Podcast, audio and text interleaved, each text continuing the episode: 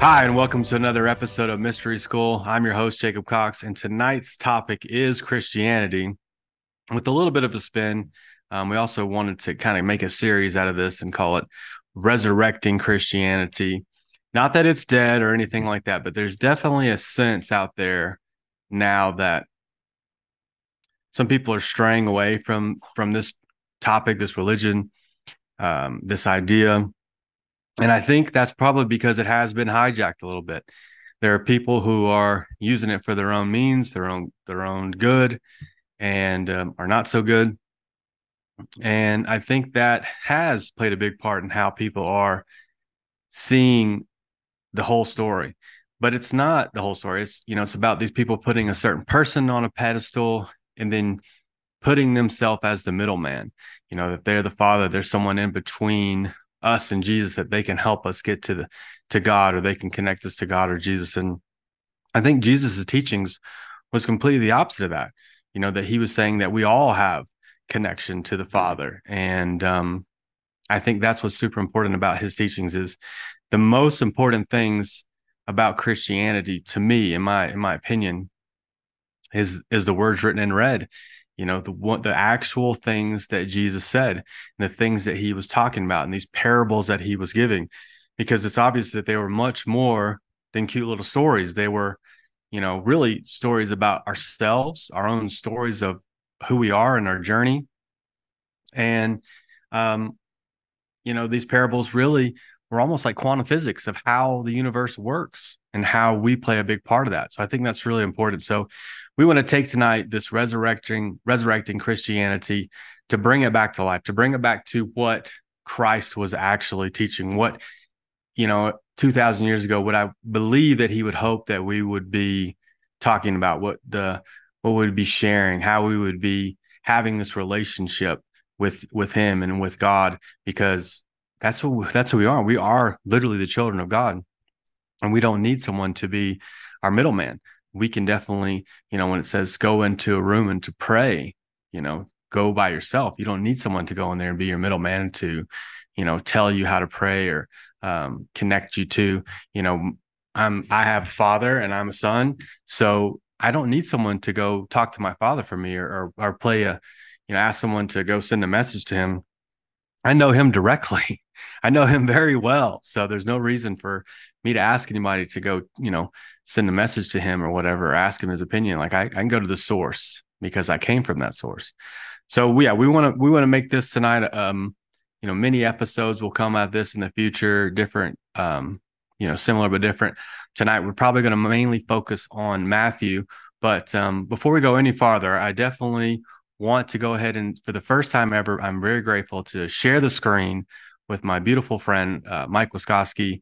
He's with us tonight, the creator of Ascension Works TV, and I just want to say thank you to him and, and allow him to say a few things right now. He's definitely a guy I've known for several years now, and I'm like I said, grateful to be on this uh, Ascension Works TV just literally because he enjoys what I have to talk about. so I want to throw it over to you for a second, Mike. Thanks for being here. Thanks for joining us and helping us with this incredible topic tonight. Thanks, Jacob. Yep, we've been talking about this subject for a while now. We there's actually like three different recordings we've done that I'm gonna have to post up in the same place. I'll probably like call it Resurrecting Christianity podcast. People can find all the conversations we're having because I very much appreciate Jacob's familiarity with the Bible and the interpretations, which seem to be sometimes um, underemphasized or not not known by you know mainstream Protestant Christians um, or not appreciated properly in the in the bigger context of what what the power of the teachings of Jesus actually represent in in our society um, as it kind of gets has gotten distorted and lost. But I, for some disclaimers, I wanted to start out saying that uh, you know both me and Jacob we're we're not trained Bible scholars. We're just offering our opinions. This is strictly just opinions. And if you if you think that you know we might have got some details wrong, we're happy to be corrected. If you if you know of any mistakes we're making, please please let us know. Um, and if something doesn't resonate with you, if you feel like something's off, don't let it bother you. Um, but you're free to ignore it. You're free to disbelieve us and just let us know um, if you if you feel like we need to be corrected. Um, and we we have our own unique beliefs. Me and Jacob. Um, we haven't had a chance to talk about everything yet. We're we're happy to be able to talk more and figure out what these differences are. But we're all on different paths, uh, different points on the journey, and everybody's path is going to be different. Everybody's beliefs are going to be different. That's totally fine. but we do believe that there is generally one great way, one path to love or the logos that that Jesus was pointing us towards, and that's ultimately what the point of this is: is becoming um, sort of representatives of that of that great path, which is the path of unconditional love that is becoming more appreciated, hopefully more appreciated on earth, thanks to Jesus' teachings and thanks to the work of many many people like Jacob and others who are trying to be humble servants of the of this path, this way to love that we feel a part of now. Um, and so we just feel like we're a very small part of a much larger movement. Whether or not it's called Christianity, this is the path that, that we are we are trying to represent to fulfill the mission of Jesus as we understand it, um, to to return in humble service to to sharing unconditional love and, and greater light with humanity. And uh, and to some degree, we're all still hypocrites on this journey. We're all still like the Pharisees that we're probably going to talk about, mm-hmm. I think. And uh, we can't say that we're that we're perfect or we have it all figured out. And we're just we're just trying our best to try to get back to to what this what this deeper meaning really is that Jesus was trying to teach to us. Um, and uh, with that said, uh, I did want to make one other comment here on what you were saying, Jacob, um, about no no middlemen, because I think that the the, the natural tendency of human um, corruption and human control me- mechanisms to try to you know get more money and more power, more influence, it naturally will lead to people and groups wanting to have authority systems in place. And the way the way it seemed to have proceeded since the time of Jesus was, you know, you had the Roman Catholic Church um, eventually trying to take control of all the different separate movements.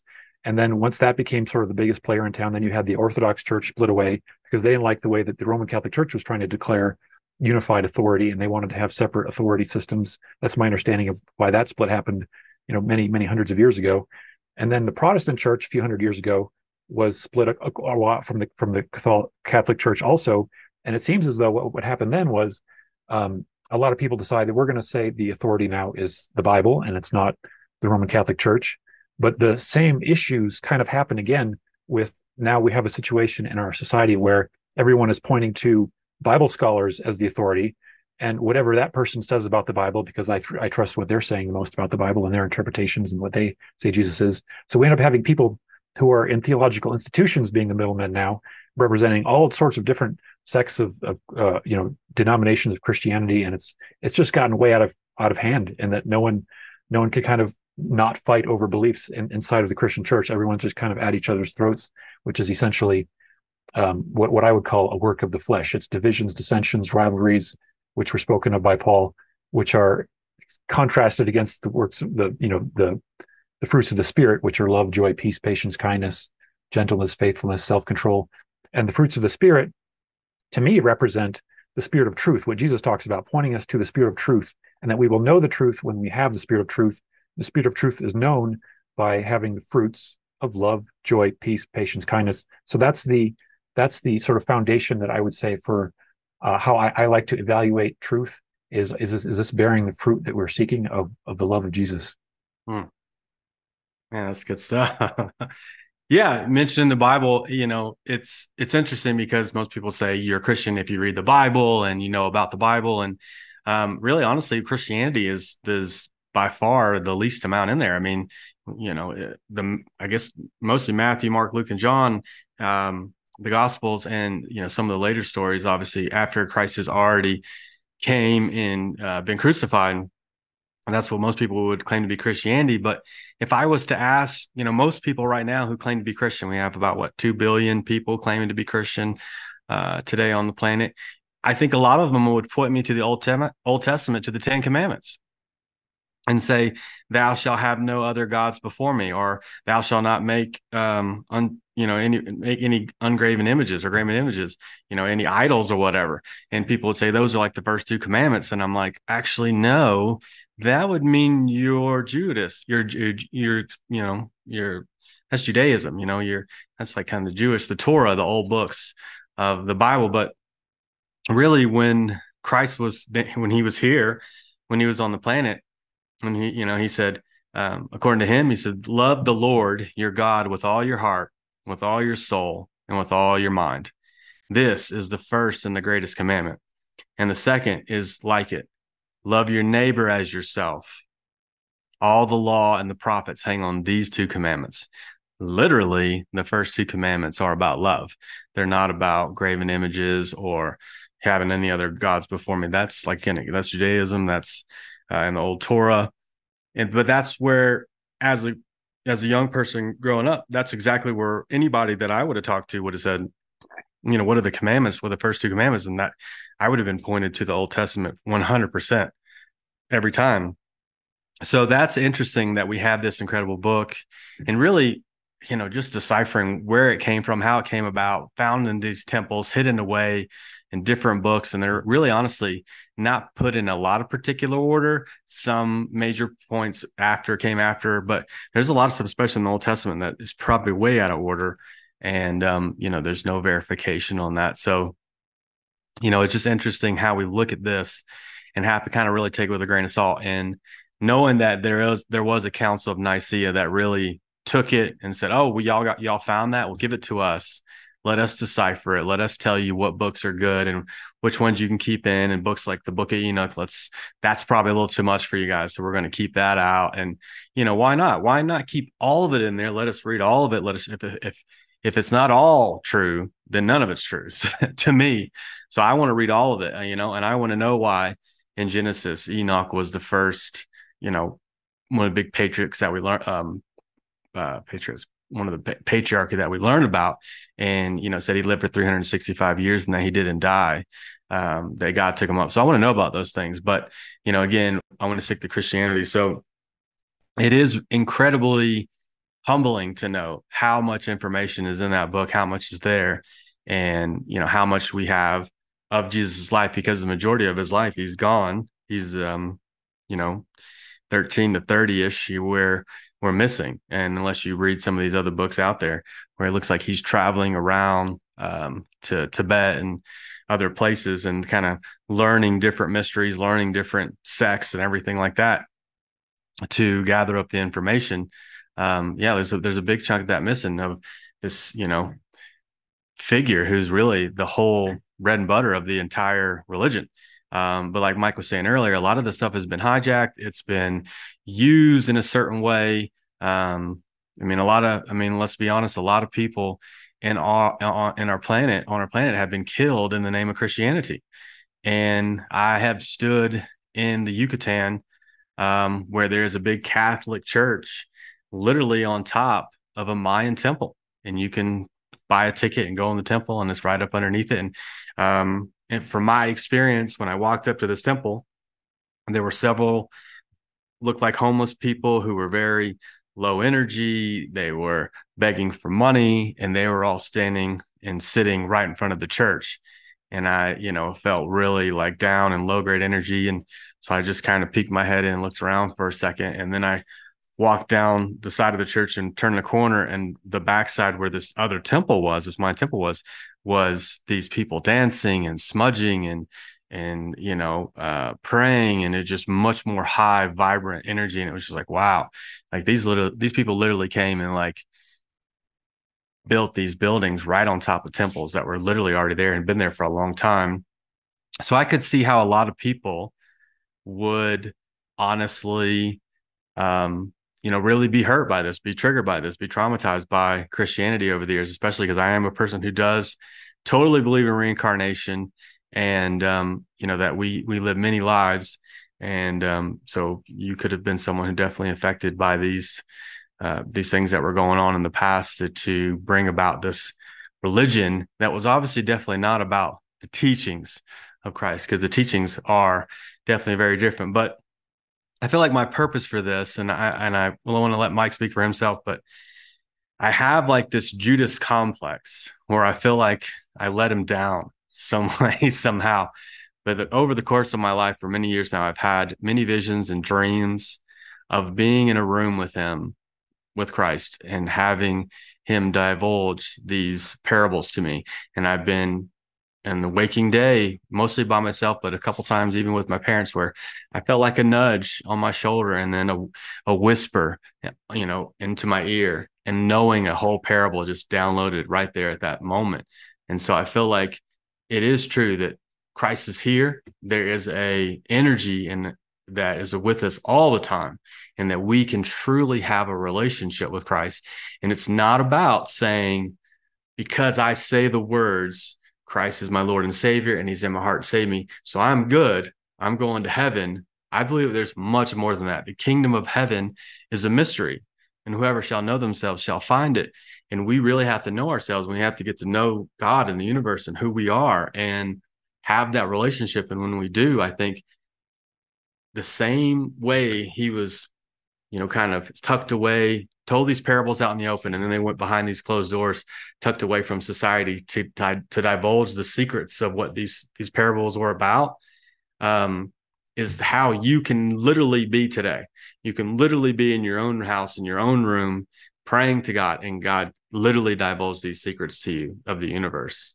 Mike, you have something for that? I mean, yeah, I think that it's it's appropriate for us to appreciate that the, you know, what what the Bible is pointing us towards is a kind of mystical connection to a divine source of information, which is sort of beyond the words on the page. And you know, the word logos is kind of, I think, mistranslated to word, or at least the word word is is insufficient to to talk about when the Bible many many places, for example, the book of John, the most famous example is in the beginning was the word in, in the beginning was the logos is the, is the correct word and that word logos is essentially referring to like the the greek philosophy that well, there are many different branches of the greek philosophy where they were using that word logos so it's kind of a unifying symbol but to see the love of jesus manifest as this person and also manifesting as the logos and for example the the law of one books the Ra contact books describe the logos more as like the the mind or the heart of the galaxy that inspired all of the all of the creations within our galaxy um, and, and every galaxy on on a, on a higher level. It's like this this hierarchy of the loving intelligence of God coming down and manifesting through everything that we are always connected to and we always can tap into, and we have that same power and potential with with the you know the the unlimited intelligence of of God that we can tap into with with connection with that divine love, and also um, the you know the, the ability to be of just greater service through through continuously submitting ourselves back again and again to that to that divine source which we're always connected to right yes we're always connected to it whether we know it or not right and that's that's what's important and whether we know it or not but i what i i love what you said there and what i want to add is it, to me christianity is so different than what i grew up with but i'm glad that i grew up with what i did because now i got this incredible contrast because i don't think that Jesus was sitting there with 12 disciples in a room judging everybody on it. What did you wear today? You know, did you wear your Sunday best to come in here and listen to what I have to talk about? you know, that's not what they were doing. He doesn't care about that. Let's get down to the nitty gritty. Let's talk about what these parables mean and what these, you know, these, these stories that I'm trying to tell, what I'm trying to incite in you. And I can, you know, and I imagine, I imagine so many times, and I've envisioned it and to the point where it's like you know like i said it's become a vision for me it's become dreams for me um, it's become my waking reality to have a parable just divulged to me. So but it's you know it's really incredible that we do have this relationship. Um, christ is you know with us all the time. I think it uh, is with us all the time. And, and it's not something that you know died out 2000 years ago and it's gone. I mean even the story goes even when he uh, was put into the cave or whatever and came back three days and then he was here on the planet for 40 days after that. And like that's i mean that's mind-blowing to know that there was this being who died and came back and was here for 40 days and now i've heard other stories of, of resurrecting stories where people died and and they went they walked up into heaven and their clothes fell down shining glimpse glimmering lights and stuff and they or they come back after a couple days but you don't really ever hear a story about where somebody was actually here back on the planet for uh, any length of time after that resurrection. Um, usually, it's like they they kind of fade into heaven or something like that. But um, but yeah, again, I think these people were they weren't caring about what people were wearing. They weren't caring about you know singing hymns and stuff. And I think that's all great and stuff. But I think you know they they were really behind these closed doors. And to be honest, it a lot of it resonates with what's going on today. It, you know, you got these people who co- will cancel you. You know, uh, cancel culture. If you say something the wrong thing, you say something people don't like, and all of a sudden they'll cancel you. Back then, you could lose your life for saying the wrong things. You could say your you could say something that was against what religion had, you know, going for the day and you said the wrong things you broke the Sabbath, you could be punished severely. You know, nowadays that doesn't really happen, but we're getting to a point where you could you could lose your job, you could lose all your money, you could lose your podcast, you can lose all kinds of things by saying the wrong things. And so it makes sense that he had to speak in these parables out you know not just because people didn't understand him, but he gave you know these these parables to people in the, in the everyday world. But then he had to go to everybody what the what the meaning of those parables were behind closed doors because he couldn't just say that stuff. He couldn't just say you know i am god and um and all, all the things that he was saying because eventually they did get him killed. He was he was martyred for saying these things. And and I think that's what's really important. But I I tend to think these people were much more like kind of modern day people like today. I mean, you look at a lot of the old Christian artwork and there's mushrooms and stuff like all over these paintings. And I tend to think that they are putting it out there. They're showing you, but they're not saying it out in the open because it'll get you killed. So you, you have to be careful. But they're putting what you know. I, I believe that they probably were, you know, teachings about. I mean, some people even think Jesus was a mushroom. I don't think that he was. I think he was a real person. There's too many accounts. There's too many stories. Um, not just the books of the Bible, but other around the world where, like I said, they you know they meet up with Yeshua. He's going around and learning different things, and he's described in the same way in the same time period. So I think you know there's more than enough ample evidence that he did exist. But um, I do think these people probably were you know like us, you know, just like us today. You know, people who are doing mushrooms, they are searching for truth. They are trying to expand their mind, and you know, um, and that was against what was um, you know, the modern day, the modern time, you know, was to, was to take these kind of things and to alter the mind state. And um, these people were doing things they weren't supposed to be doing at the time. But honestly, it's something you should be doing. You should be sitting in sitting in darkness to um, to see great lights, and you know, trying plant medicines and things that obviously our our planet makes naturally, as opposed to the things that are made in factories. And um, and convinced that some chemicals that people mix together in a factory is better for you than a plant that grows naturally on the planet. So I, you know, I think that there's a lot to that, and I think, you know, getting away from this, having to dress up in a certain way and look a certain way and and be judged at church is is what Jesus. I don't think that's what he was hoping would be happening in 2,000 years. He probably saw it, but he definitely, I don't think what he was saying, the meat of what he was saying, the Sermon on the Mount, and all these things um, that got him killed, I don't think was, you know, what he was hoping for would come from what he was saying. But I think what he did was so loving, was so incredible. for 2,000 years, nobody's forgot it. You know, we all know what happened in that. And I don't necessarily think that he died for our sins, but he definitely died because of them because we didn't stand up and say, "Hey, that's not right. That guy hadn't doesn't hadn't done anything wrong." And you know, the crowd had not that Barabbas deserved to die either for whatever he did, but you know, certainly Christ, had, you know, many people say it was perfect, and you know, everything he was doing was beautiful and great, and helping people and, and healing people, and uh, it's incredible that he taught this group of people.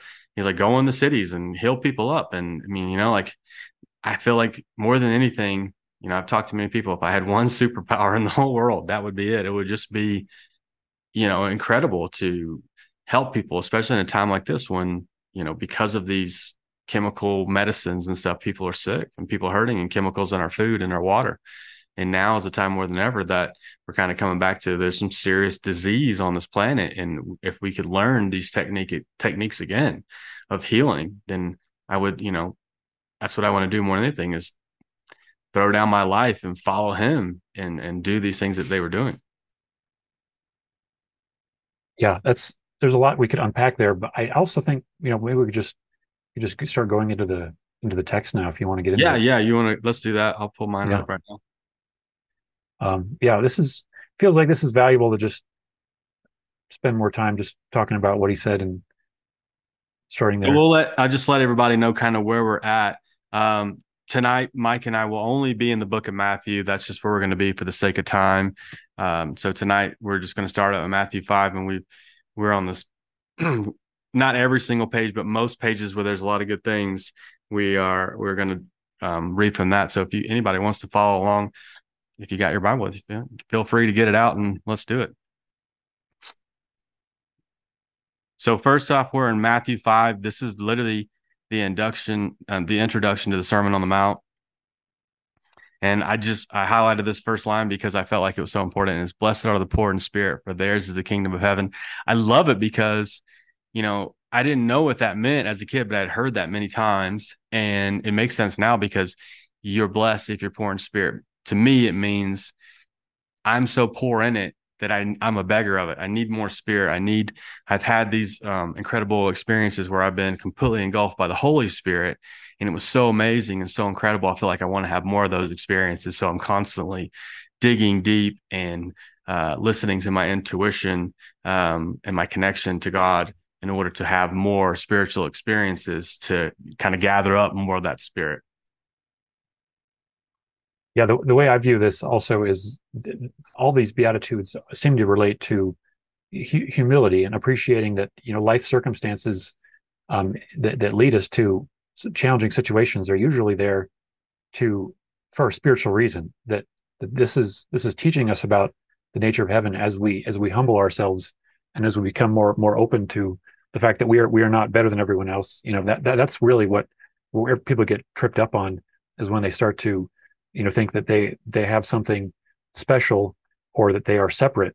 Uh, it's it's the it's the you know it's the specialness that emphasizes the separateness from god that ends up being the downfall of a lot of people i think when they don't they don't have the circumstances that bring them back into the the, the poor spirit or the the humble spirit um, which is also represented here by i think you know those who mourn uh, those blessed are the meek um, right. those who hunger and thirst for righteousness yeah, I mean, he literally says in different parts, especially Matthew, that if you want to become first, you know, the, then you need to become last. You know, whatever, whoever humbles himself as little children, you become the greatest in the kingdom of heaven. So that's exactly what this whole page really is about. You know, the meek will inherit the earth. Um, blessed are those who are hunger and thirst for righteousness. And that's kind of what I was saying again earlier, but definitely blessed are the peacemakers. That doesn't get said enough at all you know, for they will be called the children of God, like peacemakers. I don't, I'm sorry, but there's no side of any war where there's anybody who's being a peacemaker. And I think that's super important. You have to take ourselves out of the fight, surrender, take ourselves off of the polarization of being on one side or the other, and be a peacemaker. I'm totally a peacemaker. I'm here for peace. That's what I'm here for. And I think that's what we really have to read this as and say this again, because if you want to really be a Christian, I mean, there's no side of any war that you could justify. I don't think. Yeah, but yeah, there's a whole you know bunch of mind programming that lets people think that war is justified.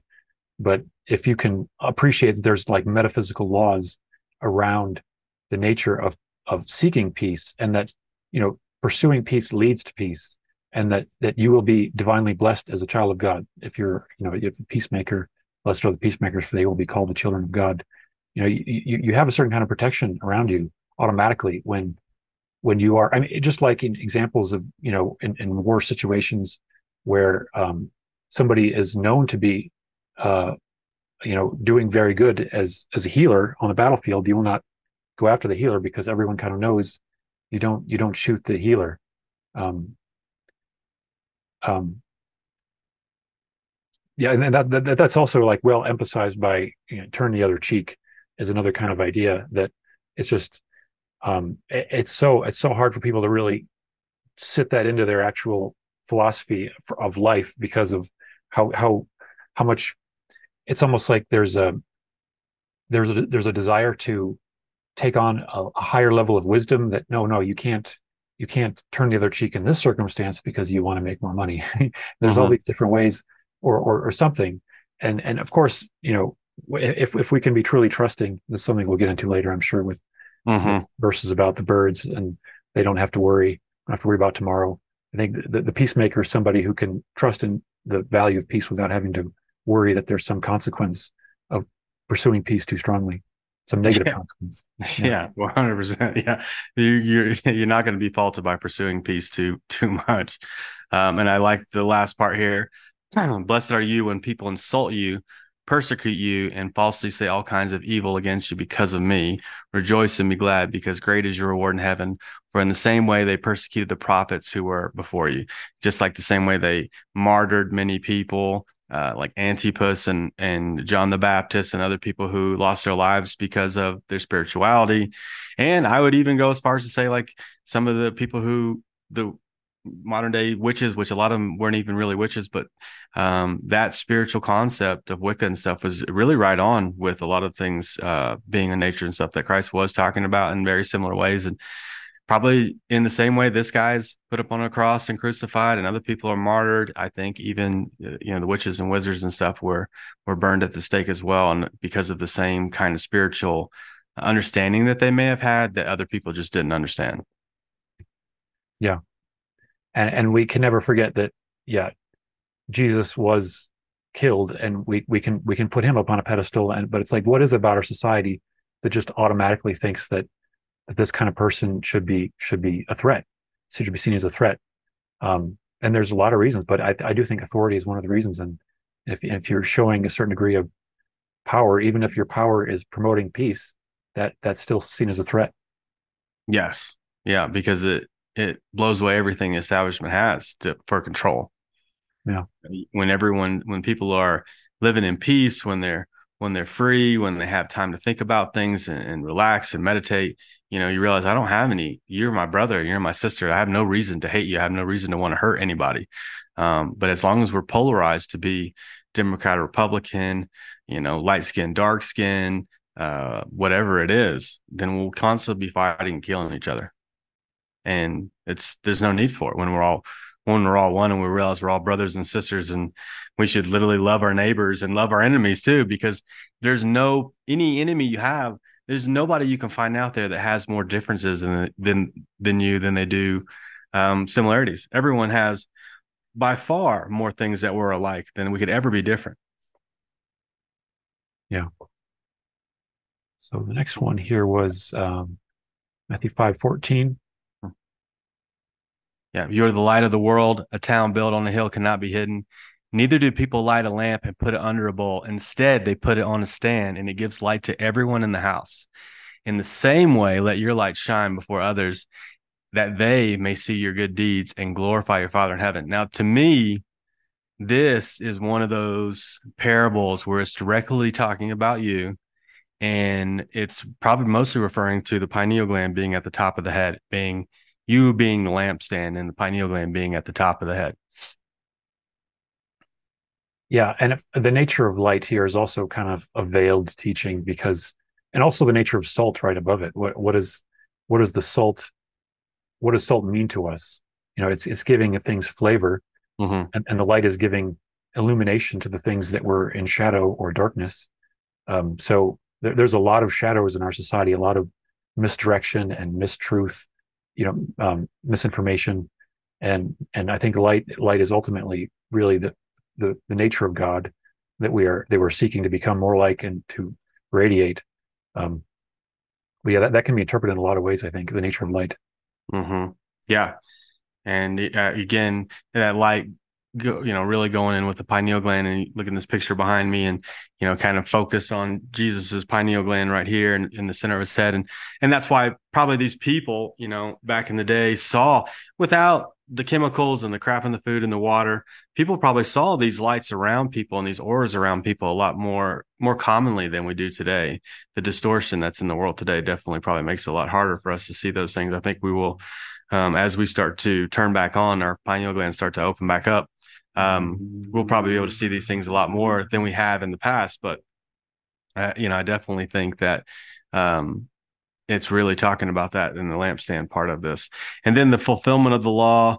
Um, you know, like I said, to get through this tonight, we're going to have to skip some things, but there's definitely good things in all this. But the thing that I really loved the most was basically, for I tell you that unless your righteousness surpasses that of the Pharisees and the Sadducees and the teachers of the law, you will certainly not enter the kingdom of heaven. So that's what I was talking about earlier that y- you don't need a father or some kind of, you know, uh, preacher or something who knows more about this law, who can tell you, don't worry, I read this book. I can tell you exactly what it means. No, no, no, no. That's that is to your detriment by far. You need to do righteous. You need to be righteous. You need to have this connection with God. You need to, you know, don't blame on anybody else for your suffering. It's your responsibility. It's your connection. It's your it's your father, mother, God, whatever you want to call it.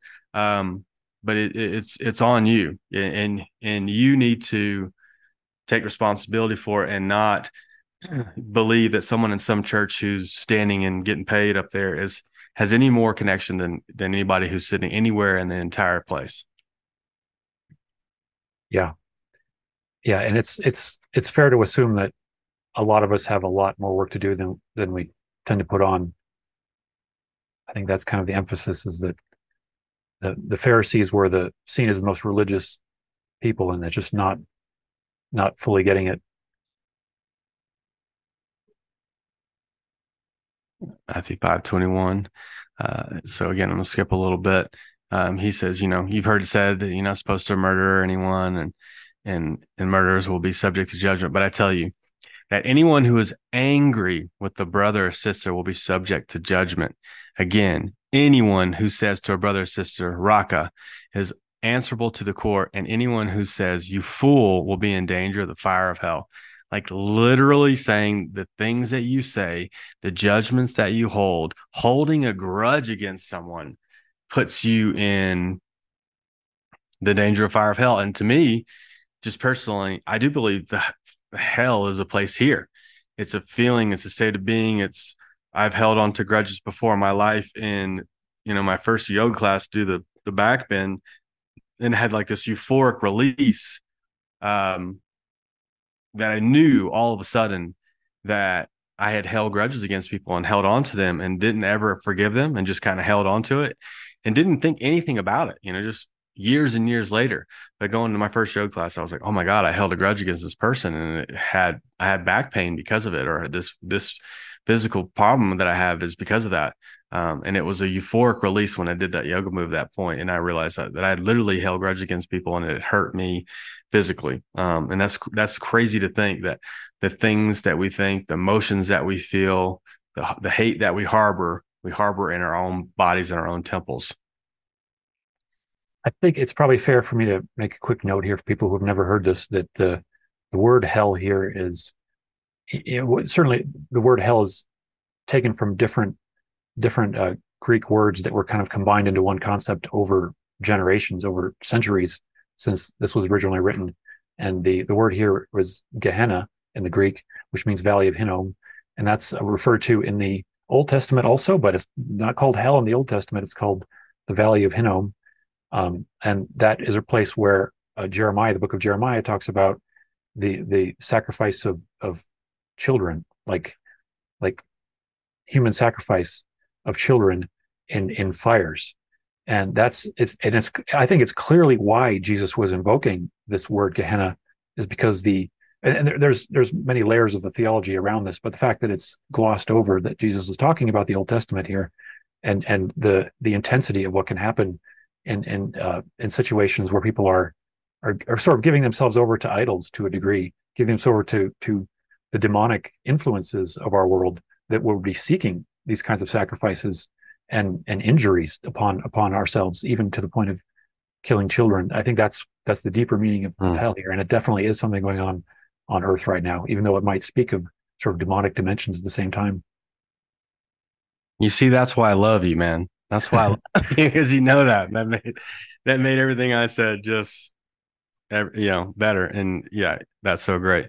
Um, and so we move on down and it talks about the altar again and um and then saying settle matters quickly with your adversary.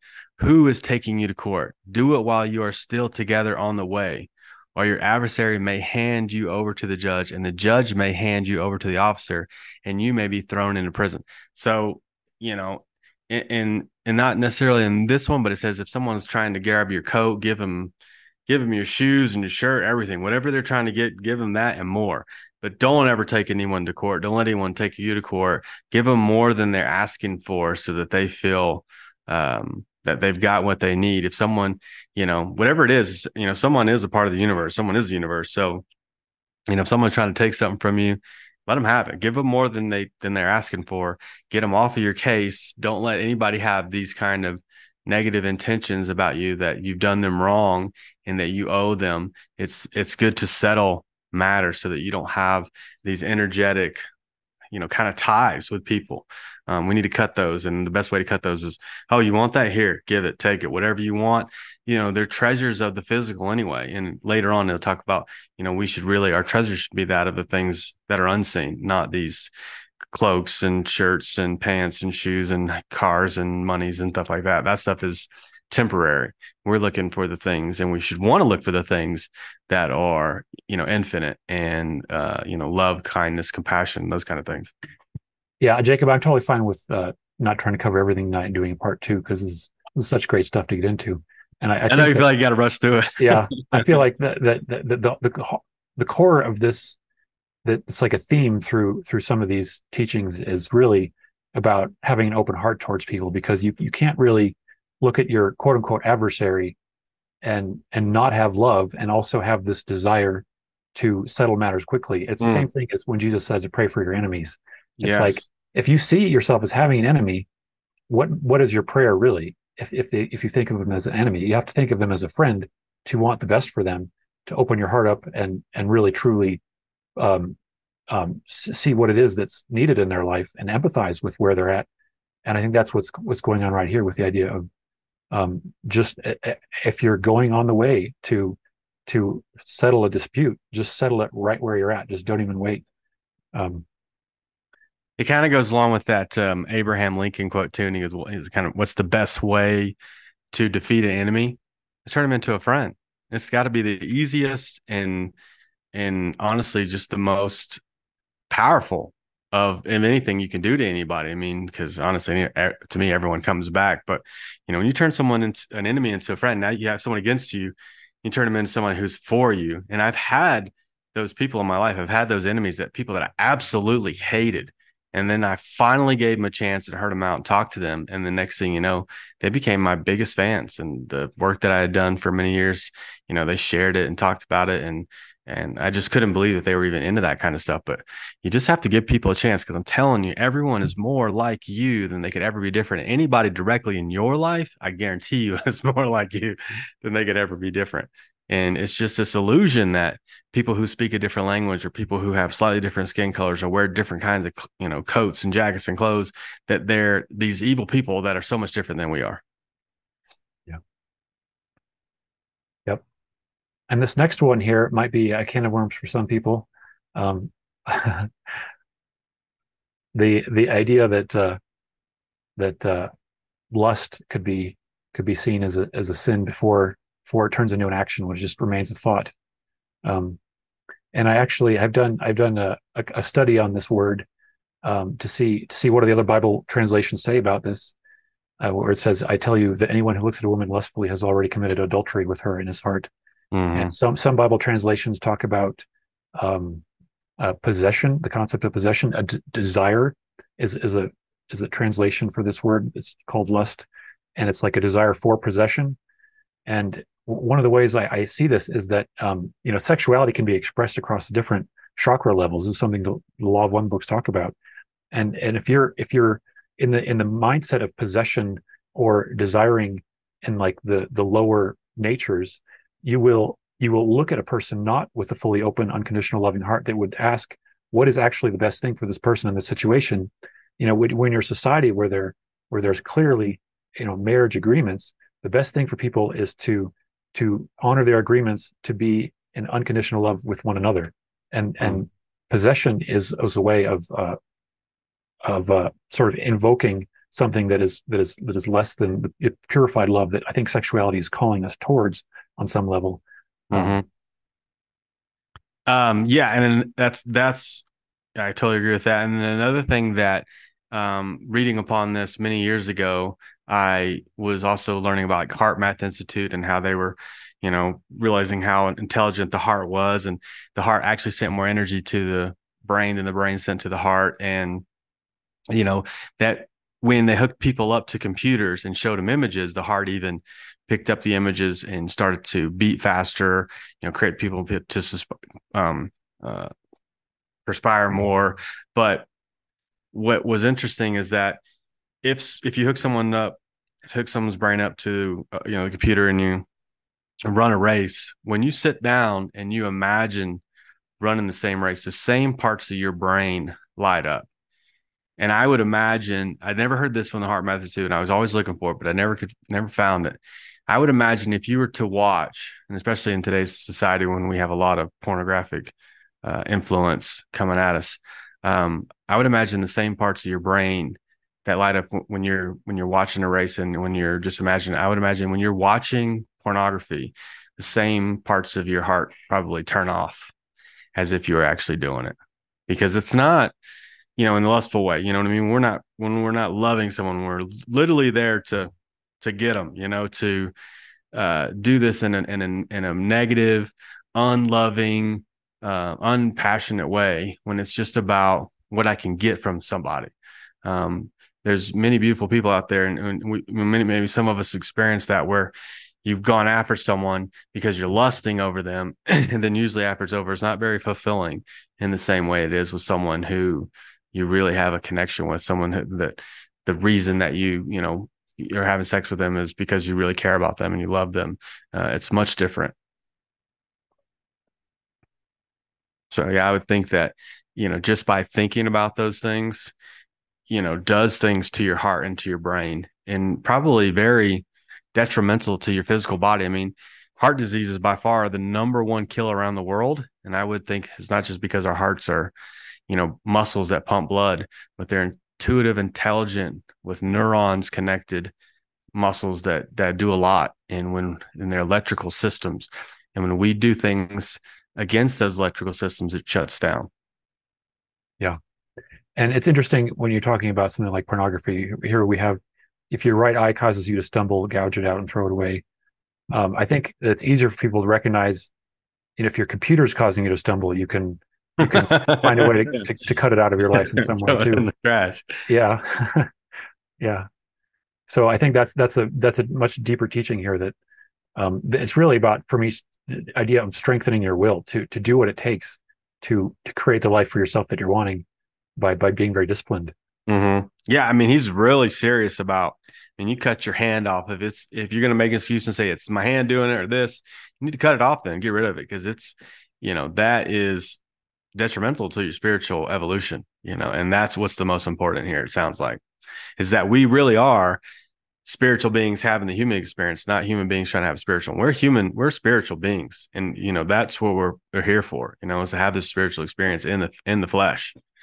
Um, and to, you know, become the, the son of man, you know, become um you know, the actual children of God to become perfect because we really are. Yeah. Next one. Next one. Uh, well, I guess we he mentioned divorce here. Yeah um, and then oaths, which is funny how those are kind of connected. mm-hmm. Yeah, right. Because you usually make that oath to to get married. Yeah. Um, and I, course, it, it's it's a it's a cultural thing very much too, the way people view marriage and oaths. Yes. Yeah. Right, but I mean, at the end of the day, to me, marriage is marrying up with somebody else. You know, um, it's not necessarily a ring that you put on their finger, but when you have sex with someone, you, you know, uh, you marry up your energy with them. I don't know if you guys have, you know, dated multiple people or you had that one person, but you realize like when you, you know, when you're married up with someone, the things that they're good at, you can almost kind of like balance yourself out with the things that they're good at. And the things you're good at, vice versa, they can kind of balance themselves out. Like someone who's an introvert oftentimes will date someone who's an extrovert and they both kind of balance each other out and it feels good. And when they break it off with that person, you don't have that same feeling inside of yourself. And so I feel like um, it's not necessarily about the rings on the finger, but this this uh, marriage of who we are with our energy and you know just going around having sex with people um, you know and being adulterous i guess is is the word um, it's really not that great for people it definitely has in our society obviously has some real appeal to it for a lot of people. And I was definitely someone who was stuck in that trap as well. But I feel much more happier as a person by by cutting that and not and being with one person than uh, multiple people. In my in my perspective, in my view, in my feeling, um, it's much more easier with. There's a lot of energy. Everybody has a lot of energy when you have sex. People, it's almost like you're uploading and downloading energies from back and forth to each other. Um, so just doing that in general, um, I feel like can be very, you know, crazy to your system to upload and download those things from people. And when Christ says, you know, if you really want to enter the kingdom of heaven, you be like little kids. And I hang out with little kids regularly. I hang out in playgrounds, I hang out in daycares. And I tell you what, man, when these kids are playing with each other, none of them care about that kind of stuff. They don't care about what someone looks like and how pretty they are. But when you go, you want to go to a bar or something and everything is, you know, um, just centered around what someone looks like. You're going to give somebody a free drink because they look good. These people are going to get to come in this come in the door because they look good, and um, it's our whole society is completely different than that. But as little kids, it's genuine fun. It's like I just want to play with you. I just want to hang out with you. I want to I want to love you. I want to you know do things with you, and that's that's the beauty of it. And that's to me what that heaven must be like is that you know everyone doesn't want to just take from you and get from you is they want to play with you and they want to build with you and they want to create with you um, but we'll go down to oaths. Um, again, you have heard that it was said to people long ago, do not break your oath, but fulfill the Lord the vows that you have made. But I tell you, do not swear an oath at all, either by heaven, for it is God's throne, or by earth, for it is his footstool, or by Jerusalem, for the city of the great king. You know, basically saying, don't swear about anything. Do not swear by your head, for you cannot make even one hair white or black. All you need to say is simply yes or no. That you don't need to swear any oaths. You don't need to swear on the Bible. Um, I just thought this was something cool because it is something that we talk about a lot. And people say, "Oh, I swear by it. I swear by the Bible, whatever." And you know, here's Christ saying, "Dude, you don't need to swear by anything. Yes or no. That's it. That's all too much." You know, and um, it's probably worse to say yes, I'll do something and not do it than than to do it. Wait, it's probably worse to say you're going to do something and not do it than than not say you're going to do it and do it.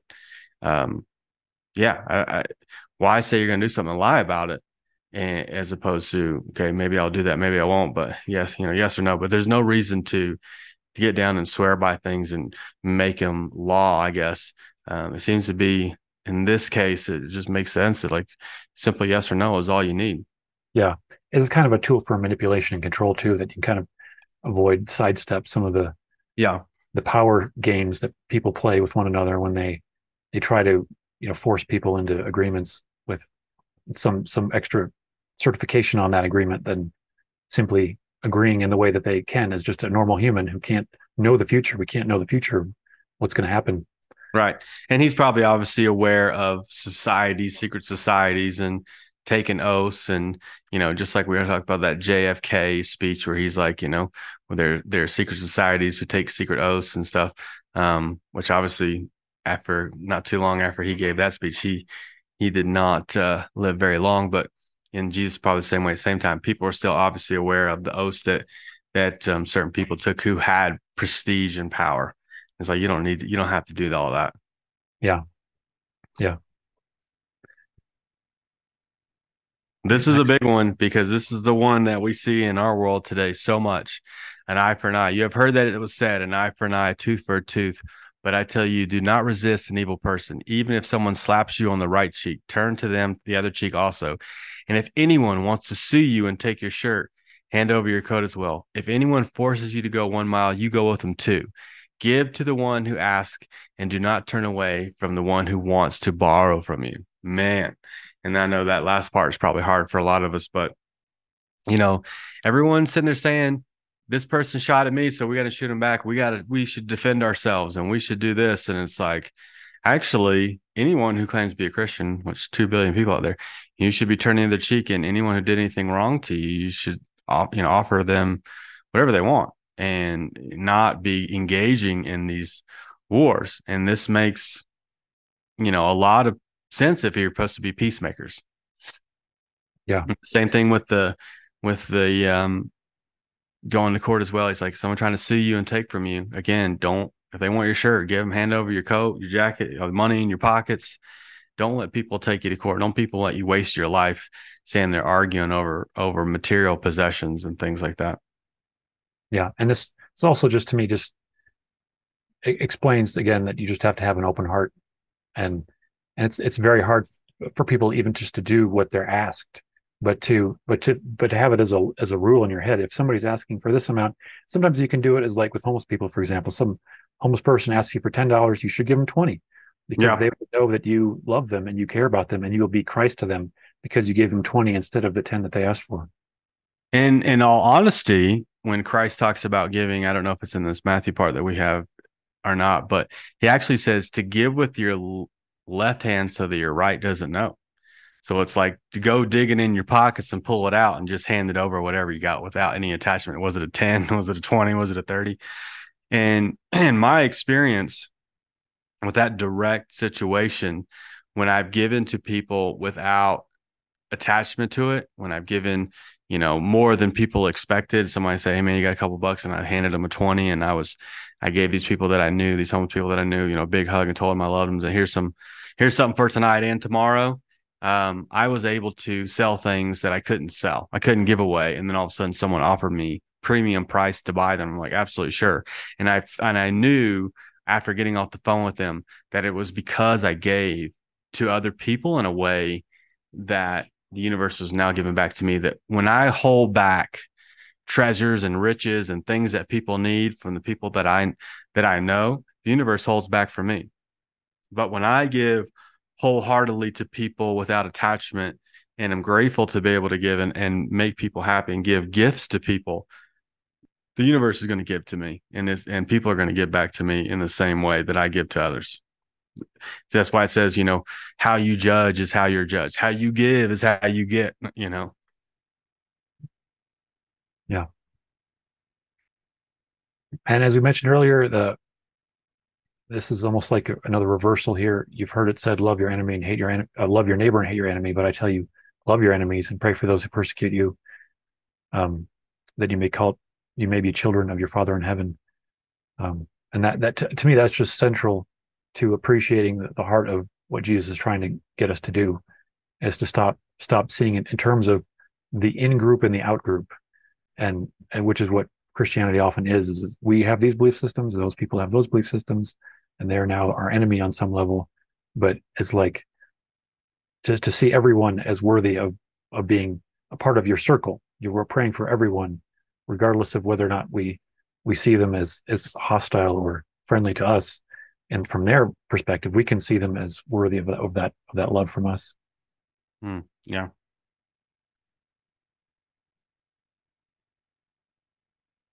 And uh, be perfect, therefore, as your heavenly Father is perfect, is is kind of a challenging one for people to understand. Maybe that's, uh, I mean, it, it's almost like, you know, we're being asked to to, to think in, in terms of the completed work uh, of of who we are and, and, see ourselves as as capable of being fully perfect and loving mm-hmm. by by this um, and, and, just seeing that that is a possibility that we can see ourselves as perfect and like Jesus recognizing that's a way that we can go in and, and see ourselves as that I think is pulling us towards that. But what's your take on that verse, Jacob? They'll love your enemies. So yeah, be, very similar. Be perfect um, also. Oh, be perfect, therefore, as your heavenly father is perfect. Yes, I do think that this is the challenge, you know, that our that God, the universe is perfect. Everything is happening the way it's supposed to happen. And we should emulate that. That's what makes Jesus the only son of God, is because the only son emulates God in the exact same way that God is.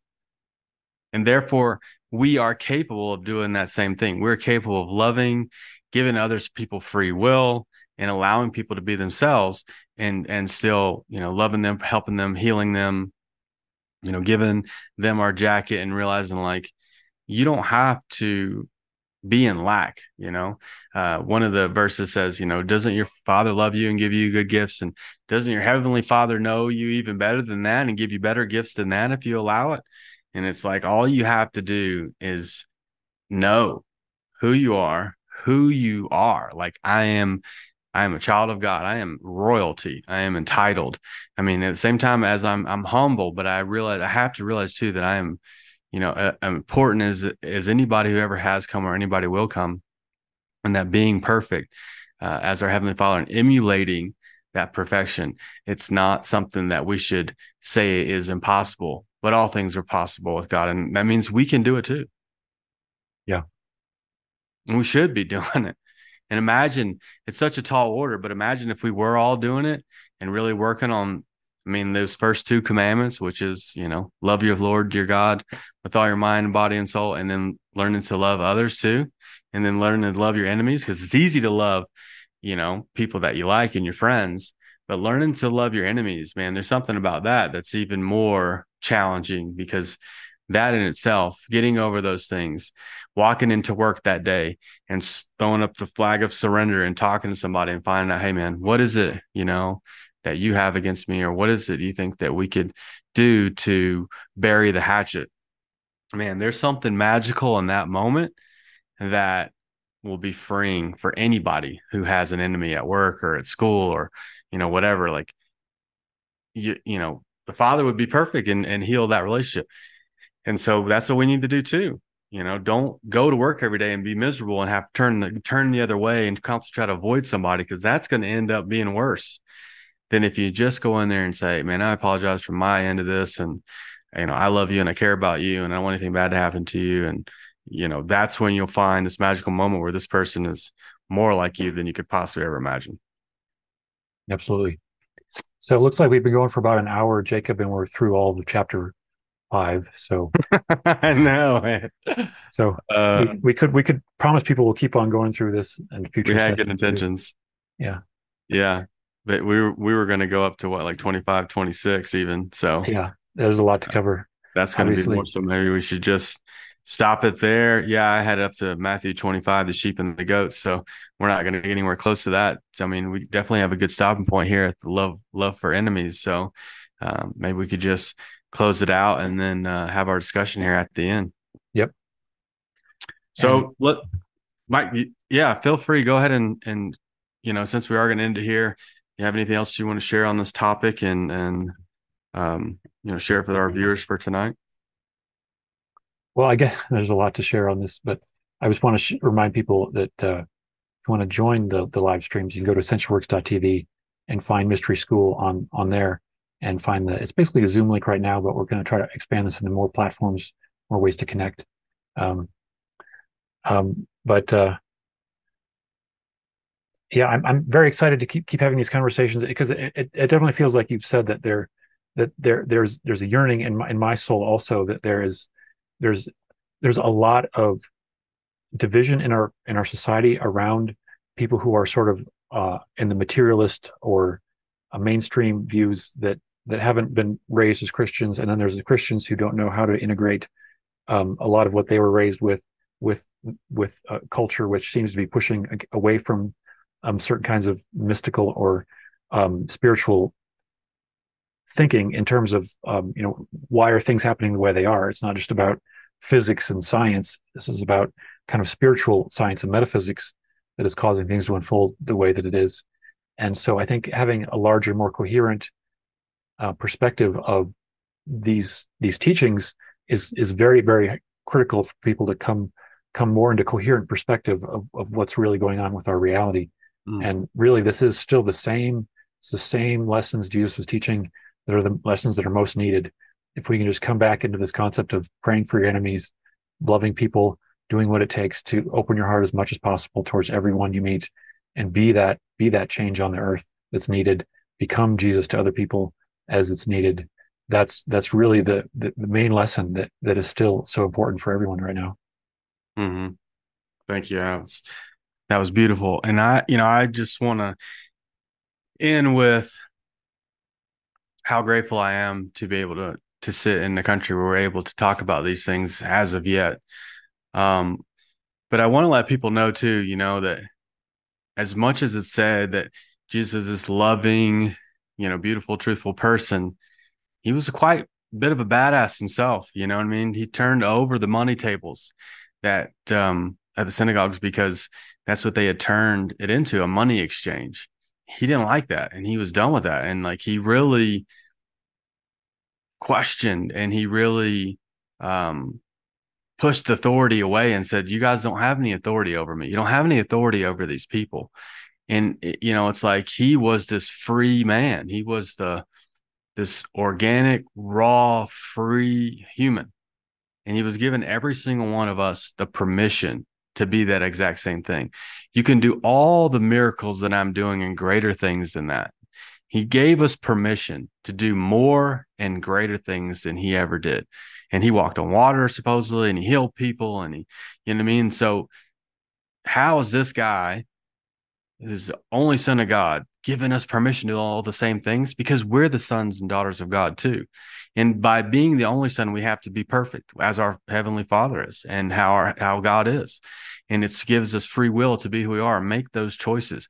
But to know that the parable is we are all the parable of the lost sons and the lost daughters. And it's okay to go out and do the things you got to do and eventually forgive yourself and go back. And when you go back to the Father, it, it is killing the fatted calf for you. It is loving you. It is arms wide open, no questions asked, because you had to go out and you had to go do those things. And you learn about who you were and what what you came from and who you are.